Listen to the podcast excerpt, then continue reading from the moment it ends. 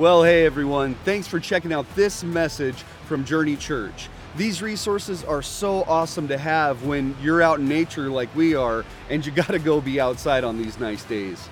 However, we want you to know that there is nothing better than true fellowship with believers and live worship with your fellow Christians. So be sure to use this message only in conjunction with getting fed in a community of believers. Hey, we also want you to get connected with us, so be sure to text the word connect to three oh seven, two seven one, nine one six zero so that you can stay in the loop with everything happening at Journey Church and get notifications about upcoming events. Hey, we pray that this message encourages you and inspires you as you continue this life on your walk with Jesus.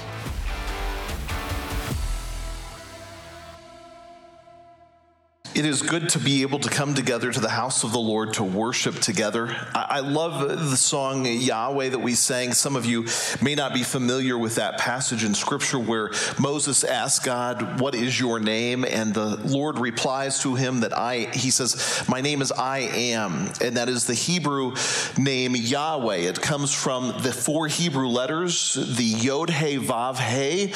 And it's uh, this idea that God is eternal. God is existent. He has always been. He will always be. He is the promise-keeping God, the one who never changes his word. And that is something we can hold on to, that the word of God is certain and sure. And as we talk about the things of eternity, as we talk about eternal life, if God has spoken them and we believe he is Yahweh, we can hold on to those as promises that give us hope, and it keeps us going through the difficulties and the times of life. We are in our final week of this four-week series that we have been in called Heaven and Hell. And my goal in setting out to accomplish this series is not to look at any outside sources. I don't care what any person's experience has been. I don't care about what the latest books have been that have been written. I, I don't care about anybody's stories of a near-death experience, whether you can believe those things or not. I just want to know, what does the Bible say? In particular, what did Jesus say about heaven and hell? We spent two weeks where we looked at the topic of hell from the perspective of Jesus. We spent last week looking at this idea of heaven, and today we're going to wrap this up with looking at Revelation chapter twenty-one. Now, let me give you a little bit of the context of the story of Revelation, the book of Revelation.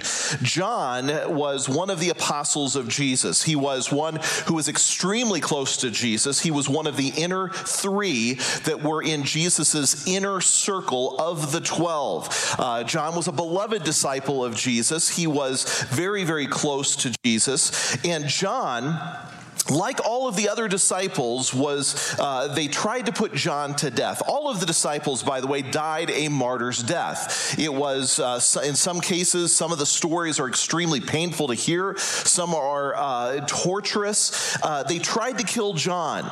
They tried to, uh, the, really, uh, church history says that they tried to boil him alive. John just wouldn't die. That was the problem they had with John. He wouldn't die. And so what they did was they isolated him and moved him to this island called Patmos, where he would live out the remainder of his life, really in isolation in most cases there in that place. However, John, nearing the end of his life, had this, had this revelation. He had an experience with God, where God either just showed John these experiences, or John, or, or, or God, because God exists outside of time and space, moved John to see these events firsthand. We don't know what really happened with John, but John gives an account out of the book of Revelation. Now, Revelation is not in isolation, because the book of Daniel mirrors a lot of what Revelation covers as well. So if you start looking and studying end times events, you're going to see from God's perspective that he gives multiple timelines and how they all line up. You have a heavenly view, that is the book of Revelation. You have a view of the end times antichrist beastly empire, that's the book of Daniel. You have the picture of, of Israel and what's going on in Israel in the book of Ezekiel, and then Jesus gives the timeline for the believer in him, the believer, the disciple in Jesus in the book of Matthew. He shows the events that will happen. If you match all of those things, it gives one cohesive picture of the end times events that happen. What I want to focus on today, from what John had said, was this picture of what eternity is going to be like for the believer in Jesus himself, what eternal, the eternal perspective is. Now, I want you to keep in mind that everything that John writes is a glimpse. Now, no eye has seen, no ear has heard, everything God has planned. It's just a, a flashing glimpse that God gives us of the eternal perspective. It's kind of like if you're driving Driving down the interstate at eighty miles per hour and you see something off in the distance and you just get a real glimpse of it. Maybe it's a, you're driving through Yellowstone and you see a grizzly bear, but it's like a flash and you just see it for a moment. That's kind of the picture we get of heaven. You get a glimpse, but that's about as much as we get. But that glimpse is enough to keep us intrigued, to hold on to with hope what God has planned for us. So what I want to do by way of beginning is I want to read the first eight verses of Revelation twenty-one, and then I want to come back and finish out the remaining points that we started last week about what God says about eternity, and then I want to close today with communion, and we're going to close with the remainder of Revelation twenty-one, and we're just going to ponder on that as we enter into a time of communion. So if you have your Bible, you can follow along with me. I'm in Revelation twenty-one. I'm reading from the T L V version, which is my favorite version, called the Tree of Life version. It's a Messianic Jewish version, version, which really puts a lot of Hebrew words in there that brings the, the picture to life. You can follow along on the screen if you want, and let's talk about this here today. So I'm just going to read these verses. I'm going to stop one at one moment here. It starts in this way. Then I saw, John says, I saw a new heaven. And I, again, I want to notice these words. I saw a new heaven. I saw a new earth, for the first heaven and the first earth had passed away. Now, I want to give you just quickly what that timeline looked like out of these events. So I'm just going to take it from the time of where Jesus was, time of Jesus, his death upon the cross, right here, from that moment on. When people die, they go to either heaven or they go to hell. That's what happens after people die. They go to heaven or hell.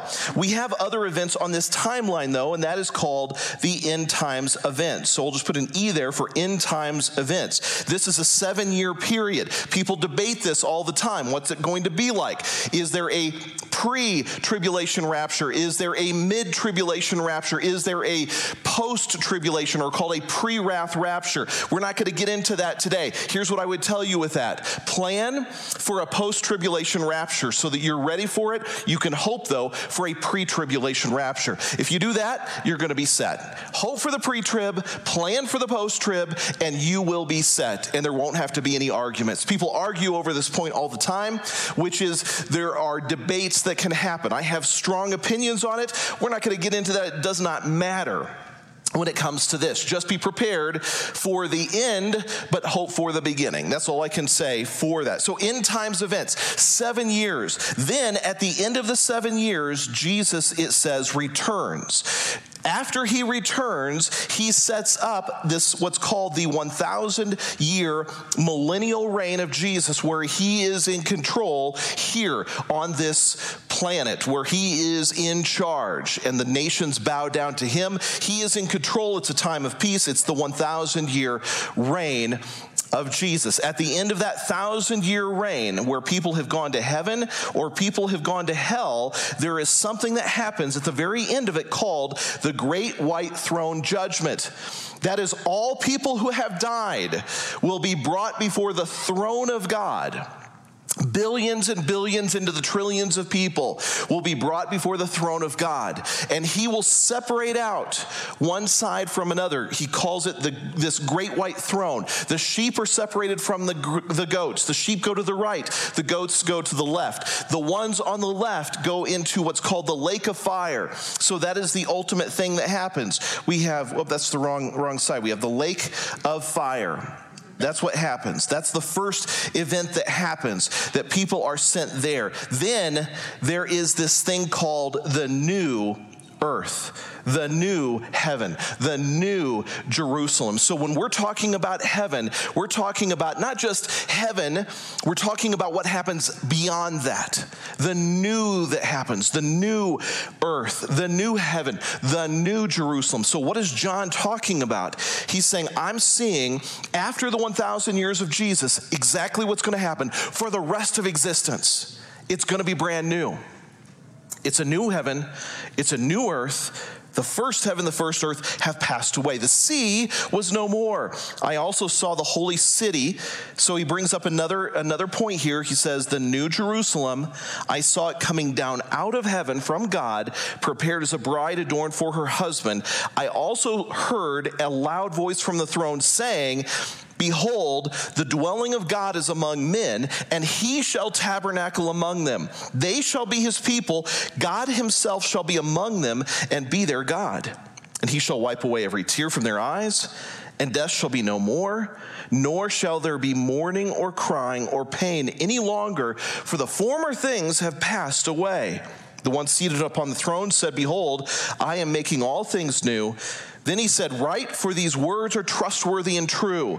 The one who overcomes shall inherit these things, and I will be his God, and he shall be my son. But for the cowardly and the faithless and the detestable and the murderers and the sexually immoral and sorcerers and idolaters and all liars, their lot is in the lake that burns with fire and brimstone, which is the second death. Let's pray as we get into this. Father God, we want to hear from you. We don't want to hear theories and opinions from outside sources. We don't want to just bring in whatever anybody in the culture says. We just want to know what you say and what your words will mean to us. I pray, Father, that this message today would give us an added sense of hope and peace as we look forward to you.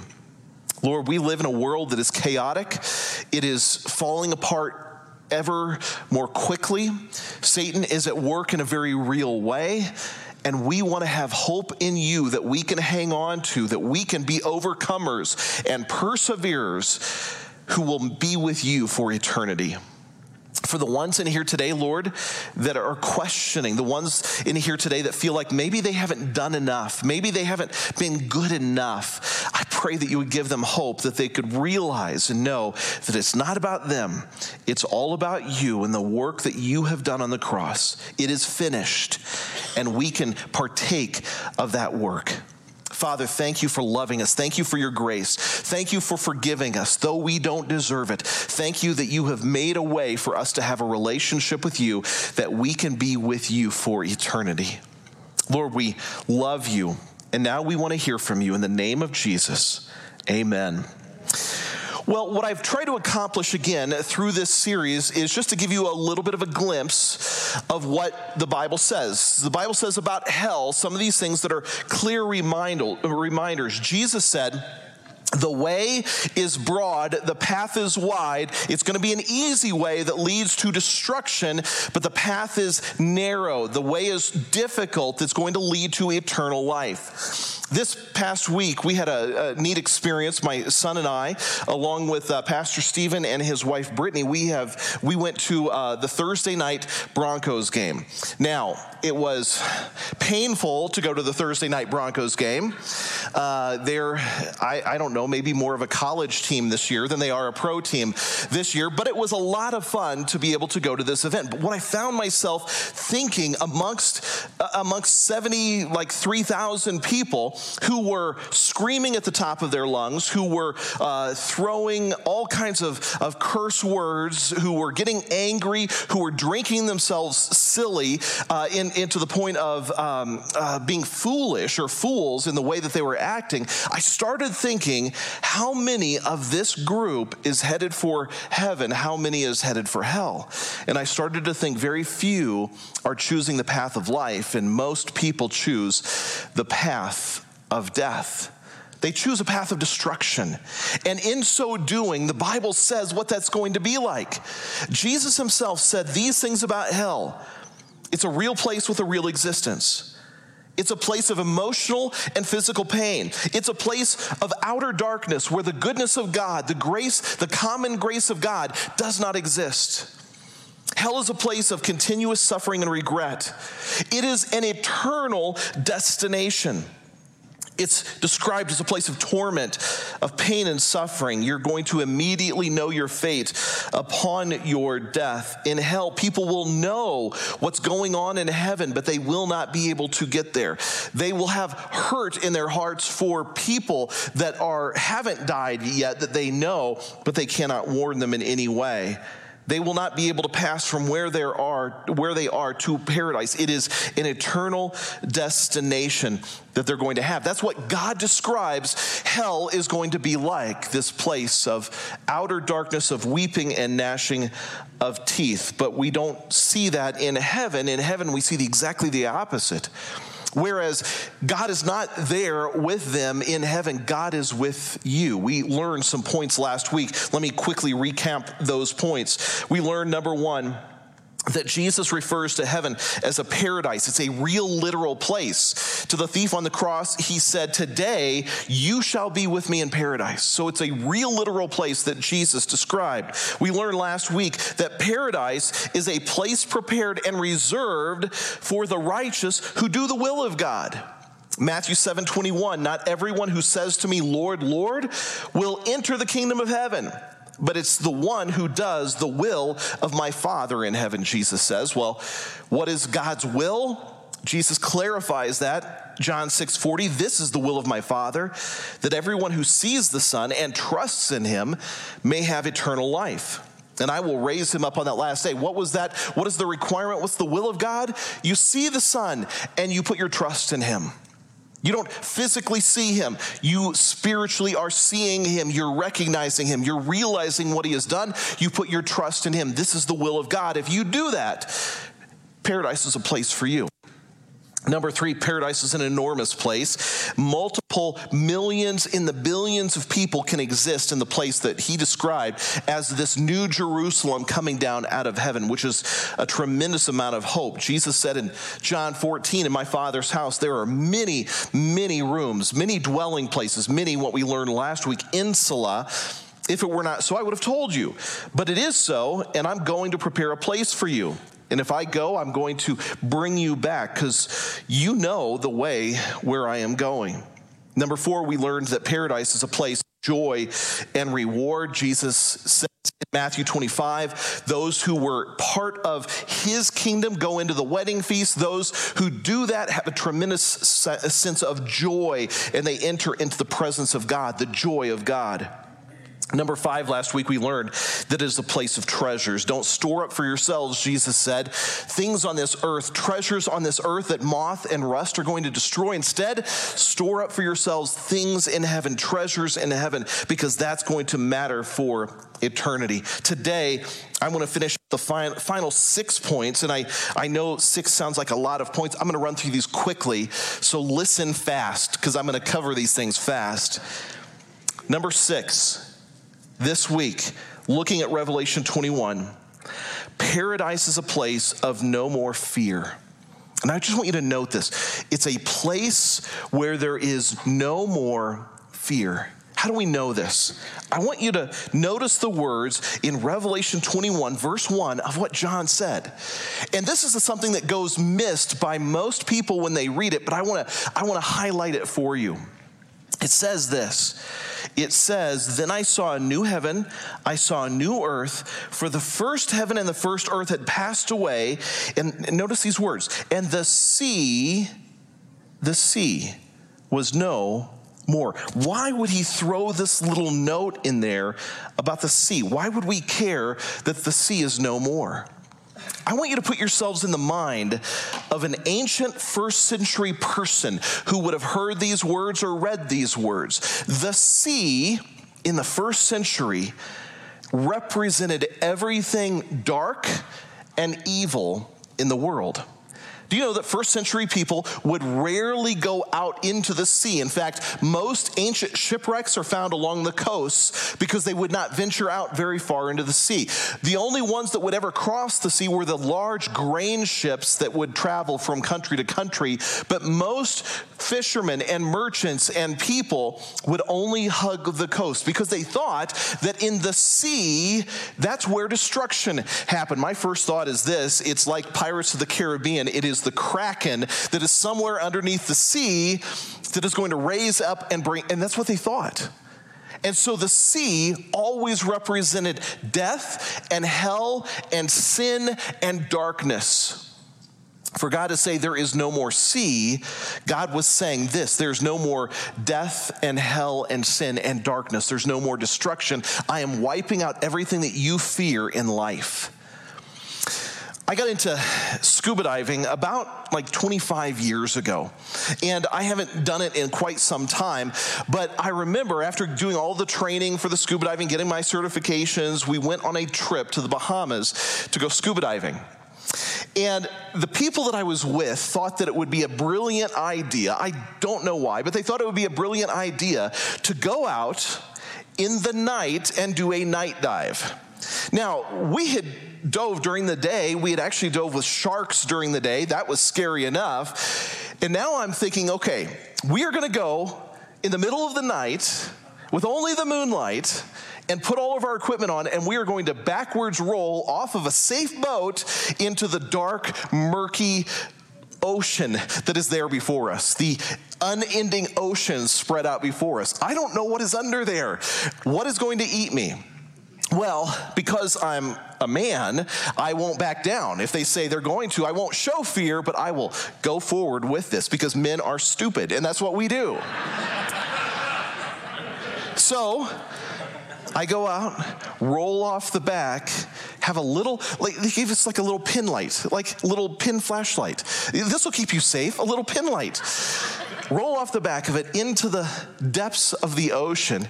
We go down to the bottom of the ocean. We all turn all of our lights off. And then because of the moonlight, if you move your hands, you can see the, the, the phosphorescence that's floating in the ocean. It's really kind of cool, but it was a scary, scary event. And that is what the sea represents. God says, there's no more fear. No more darkness, no more sea, that everything that represented evil, it's not there. I have removed it from you. So heaven is a place that you will never fear again. You will never be consumed with fear. You'll never have anxiety. It will never overwhelm you. You won't have all of that stuff because that's what heaven is. It is a place, God says, of no more fear. Number seven, paradise is a place that is completely new and beyond our comprehension. We can't understand this. Look at the next words, Revelation twenty-one, verse two. I also saw the holy city, the new Jerusalem, coming down out of heaven from God, as a prepared as a bride adorned for her husband. From heaven, prepared as a bride adorned for her, her husband. One of the things about weddings that seems to have lost its its uh, importance is one of the things I would like to get us back to. And that is, that is this concept and this idea that on the day of the wedding, that grooms will not see their brides. How many of you had that experience when you got married? Well, I didn't see my wife on the day I got married. So we, we've kind of lost that a little bit. Most of it has been because of the sake of pictures and all of that, but there's something special about that day. A, a bride getting ready for this special day. Now the brides, they go through all kinds of stuff. And the grooms, if you don't see them, you don't know what they're going through. For the men, it takes you about mm, five minutes to get ready for the wedding. Okay, you may, you take a shower at least, and you comb your hair if you have it, and then you're ready for the wedding. The bride, it takes hours and hours and hours because they get their hair done, and their hair is just beautiful, and it's ex- it's extreme, and it's wonderful. And then they get their nails done, and the nails look just spectacular, and it takes an hour to do the nails. And, and then they, they probably haven't eaten for the past four months. And so they've starved themselves during that time because they want to fit into that, that one thousand dollars, several thousand dollar wedding dress. And the guys, you don't see them. And, and here we cover the windows. And so here the windows are covered, so the bride will line up and the guy will be standing up here, and they'll throw the doors open and he'll see the bride for the very first time of the day. And I cannot tell you how many times that these tough men just break down in tears because they see their bride for the very first time of that day, with all of the dress, and they maybe haven't seen the dress ever before, and the nails and the hair and the, the makeup, and it's just incredible. That's a glimpse of what God says is going to, going to happen. God is going to throw the doors open, and you're going to see it like a bride for the very first time, and it's going to be overwhelming. When my wife and I got married, this was thirty, almost, yeah, thirty-two years ago now, I didn't see her that entire day. And once the door was opened and I saw her coming down for the very first time as a young, you know, a young man, you know, uh, a friend of mine uh, this week sent me a note saying uh, that I was a stud muffin, uh, that I was ten percent stud and ninety percent muffin is the problem. So, but that at that time, that was not the case, okay? I, I, the doors throw open, I see my wife coming, and I am just overwhelmed. I cried, I bawled through the entire ceremony because it was so powerful and it was so meaningful in that event, in that moment. And God said, this is heaven. Heaven is going to come down like a bride. The doors are thrown open. You see it. It's going to be overwhelming. This incredible picture, this place that is beyond our comprehension, completely new. So think of everything we know, and then it's brand new. New communicates that it's never been seen before, never been done before, never been had before. Everything we think about with heaven is nothing like that. It's all brand new. Number eight, paradise is a place that God will dwell with his people. Do you know that this is a return to what paradise was like for Adam and Eve? Adam and Eve in the Garden of Eden, when they were there, God walked with them. God was with them. He was part of their lives. They interacted with God. When sin entered the picture, God could no longer be around them. The holy God cannot be around sin at all. We have to be made holy in order to be in his presence and in his place. And we are made holy by the blood of Jesus, by the forgiveness of the sins that he does in our lives. When he was there, he walked with them. He talked with them. He was in their presence, and we will be in the presence of God. Behold, John writes, the dwelling of God is among men, and he shall tabernacle among them. The word tabernacle means to dwell with. He will dwell with. He will set up camp among the people. They shall be his people, and God himself shall be among them and be their God. That is who he is going to be. He will be in the presence of people in paradise. Number nine, it is a place where there is no more death, mourning, crying, or pain. John writes this, Revelation twenty-one four, God shall wipe away every tear from their eyes. Death shall be no more, nor shall there be mourning or crying or pain any longer, for the former things have passed away. Why, why could there possibly be tears in heaven? Well, one, you may be thinking about the people who did not get there. Maybe you're thinking even about children who did not get there and how heartbreaking that would be. Maybe you're thinking about friends or other family members that are not there. Maybe that's a Maybe that's a reason for tears. I believe God will wipe those away. He'll give us his understanding and his mind as it comes to why, the choices they had, how they did not do this, and you will understand from his perspective. But really, one of the things that could create pain is just regret. Regret of my life. Why didn't I use it better? Why, why didn't I work for him more? Why didn't I serve him more? Why didn't I love him more, reach out more? That could be another reason for the tears that might happen there. But God promises this, all of those tears, all of that pain, all of that crying, all of that mourning, it's gone. It'll never be again. They have all passed away. So there's hope, and we can keep looking at him for that hope. Number ten, paradise, paradise is an inheritance that the follower of God can look forward to. Revelation twenty-one eight, and the one seated upon the throne said this, and again, note these words, "Behold, I am making all things new." Then he said, "Write, for these words are trustworthy, and they are true. The one who overcomes shall inherit. You will inherit these things, and I will be his God, and he shall be my son." You have an inheritance. And God, by nature, being Yahweh, I am, makes promises, and the promises he makes are true, and you can hold on to those, and they are trustworthy. That's what gives us hope. You don't hope in the world, you hope in the promises God has made, and those promises he said are trustworthy and true, and I will hold on to those as an inheritance, and we can look forward to that. That is, that's what gives the believer hope.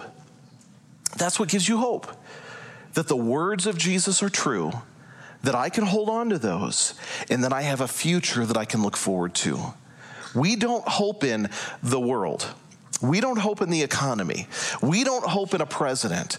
We don't hope in uh, elected officials. We don't hope in, in uh, the environment. We hope in God, and we hang on to that hope, and we look forward to that hope in eternity with him. So, all these things about paradise are incredible. But what I want to end with today is this, that paradise is a place of immense beauty. So what I want to do is we are going to take communion together. If you did not get a little communion cup as you walked in, we have a basket in the back, and we have a couple of uh, volunteers who are going to jump up and grab those for you. If you did not get a communion cup, would you please just put your hand up, and Grant and Terry will pass those out to you here today. I want to end with this, the rest of Revelation twenty-one. And I don't want to give much commentary on this. I just want to let the words hit us as we go into this time and this preparation for celebrating communion at the end of this four-part series. We don't have to look to hell. We can look to heaven. If you are a believer in Jesus, if you have seen him and trusted in him, you have eternal life with him. And that's what gives you hope. Don't fear hell. Look forward to heaven. As we look forward to heaven, realize that it is in a, pla- a place of immense beauty. As we prepare for communion, let's just read through this and just notice the words. And again, I'm not going to do a lot of commentary. I just want you to hear the words of God about the new that he is creating. John writes this, "Then came one of the seven angels holding the seven bowls full of the seven final plagues." That's the end times events. "And he spoke with me, saying, 'Come, I will show you the bride, the wife of the Lamb.'" Who's the bride? Who's the wife of the Lamb? That is the church, the real church, the people who have accepted Jesus into their lives. "Then the angel carried me, John, away in the Spirit to a great and high mountain. And he showed me the holy city, Jerusalem, coming down out of heaven from God." This is what's prepared for the believers. "Having the glory of God, her radiance like a most precious stone, like a jasper sparkling like crystal. She had a great high wall with twelve gates, and above the twelve gates there were twelve angels. On the gates were inscribed the names of the twelve tribes of the children of Israel. Three gates on the east, three gates on the north, three gates on the south, three gates on the west. And the wall of the city had twelve foundations, and on them the twelve names of the twelve apostles of the Lamb. The angel speaking with me had a gold measuring rod to measure the city and its gates and its walls. The city is laid out as a square, its length the same as its width. He measured the city with the rod, twelve thousand stadia. That, remember, from last week, fifteen hundred miles. Its length, fifteen hundred miles long, fifteen hundred miles wide, fifteen hundred miles high. They're equal. He also measured the wall. There was a wall surrounding it, one hundred forty-four cubits by human measurement, which is also an angel's measurement. The material of the city's wall was jasper, while the city was pure gold, clear as glass. You know, it's amazing to me that what God uses for street material like asphalt is the thing that we in this world find the most precious. The foundations of the city wall were decorated with every kind of precious stone. The first foundation was jasper, the second sapphire, the, tr- the third uh, chalcedony, the fourth emerald, the fifth sardonyx, the sixth carnelian, the seventh yellow topaz, the eighth beryl, the ninth topaz, the tenth uh, chrysophrase, the eleventh jacinth, the twelfth amethyst. And the twelve gates were twelve pearls. This is where they get the idea of the pearly gates. Each of the gates was from a single pearl, and the street of the city was pure gold, transparent as glass. In other words, completely refined to perfection. I saw I, I saw no temple in her, as has always been in Jerusalem. I saw no temple, for its temple is the Lord God Almighty and the Lamb. And the city has no need for the sun or the moon to shine on it, for the glory of God lights it up, and its lamp is the Lamb. The nation shall walk by its light, and the kings of the earth bring their glory into it. Its gate shall never be shut by day, for there shall be no night there. And they shall bring it into it the glory and the honor of the nations. And nothing unholy shall ever enter it, nor anyone doing what is detestable or false, but only those written in the book of life. The good news that we can look forward to in eternity is that we will be with God if our name is written in the book of life. How do you get your name written in the book of life? Well, Jesus says it this way: it's those who do the will of the Father. What is the will of the Father? Those who see the Son and trust the Son. They're the ones that get eternal life. Your name is written in the book of life if you have trusted in Jesus. You don't have to jump through hoops. You don't have to earn your way there. You don't have to perform your way there. You don't have to ritualize your way there. You simply have to trust in Jesus, saying, I'm going to put my faith in you, Jesus, and I'm going to ask you to forgive my sins, and I want to follow you with my life. It's not about where you go to church. It's not about how many songs you sing. It's not how much money you give. It's simply between you and the Lord. Have you trusted in him?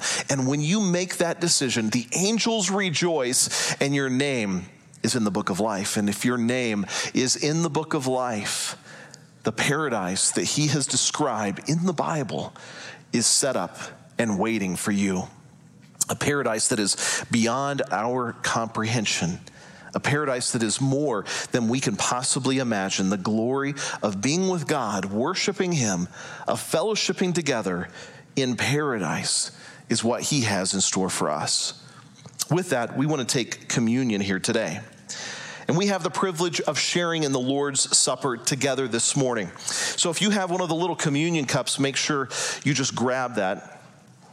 And we're going to peel back that little top layer. And I'm going to read, uh, and you can expose that little wafer that is in there. And I'm going to read this morning an invocation and an invitation, and then the word of God as well.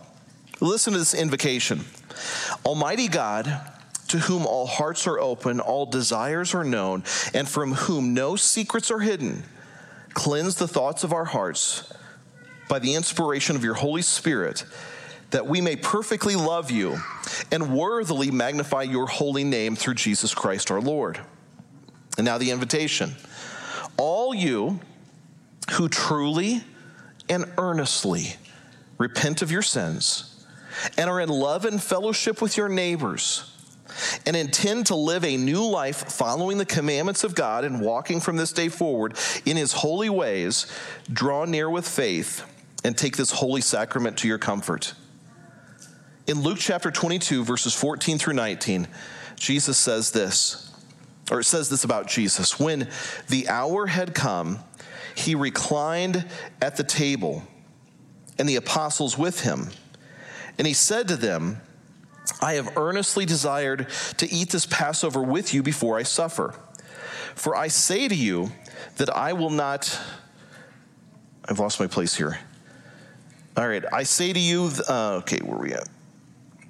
For I say to you, I shall never again eat it, and it until it is fulfilled in the kingdom of God. And he had taken a cup and given thanks, and he said, take this among yourselves, for I say to you, I will not drink of the fruit of the vine from now on until the kingdom of God comes. And when he had taken some bread and given thanks, he broke it, and he gave it to them, saying, this is my body, which is given for you. Do this in remembrance of me. The bread represents the body of our Lord Jesus, body that was pierced and crucified for you so that you may have life. He took upon himself the punishment that each one of us deserves, and he did it out of a love for each one of you.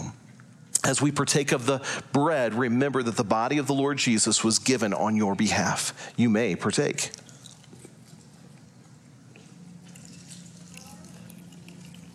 All right, if you peel back the layer that is the juice, the juice that you have in your hand represents the blood of Jesus, the blood that was shed for the forgiveness of sins. It does two things. It covers us. It's the covering of the blood of Jesus, but it also transforms us from the inside out. We have to have the covering effect of the blood of Jesus and the transformational effect of what he does and how he changes us from the inside. As you partake of the juice, remember that it's his blood that set you free. You may partake. Would you please pray with me? Father, we want to come before you and thank you that we do not have to fear hell, that we can look forward to eternity with you in what you describe as paradise. Not just heaven, but we can look forward to down the road what's going to happen is the new that you're going to create. Something new that is spectacular, that is beyond our comprehension, beyond our understanding. We just get a little glimpse as we drive by at one hundred miles an hour, but we are going to see one day the doors are going to swing open and we are going to see the bride prepared for us. Thank you, Father, for that opportunity to be with you for eternity. I pray, Father, that there would be a sense of comfort in our hearts, hope in our hearts, and urgency to lead other people to you. It's not by works that save us. It is by your grace and your grace alone. And help us, Lord, to shout that to people who desperately need to know it. Father, we thank you for meeting with us today. Be with us now as we, in a few minutes, leave this place. Help us to go out into this community and bring the hope of Jesus to everyone we encounter. We thank you. We love you. In Jesus' name we pray. Amen. Thanks so much for checking out that message from Journey Church. We pray that it inspired you to trust the Lord, to treasure people, and to transform our world with the saving gospel message of Jesus Christ. If God is leading you to give to this ministry, be sure to head over to journey church gillette dot com and hit the give icon in the bottom right-hand corner. Your generous contributions allow us to continue making content like this week after week. So thank you for your generosity so that we can keep spreading the message of Jesus Christ all over the internet. Hey, God bless you guys, and thanks for listening to this message.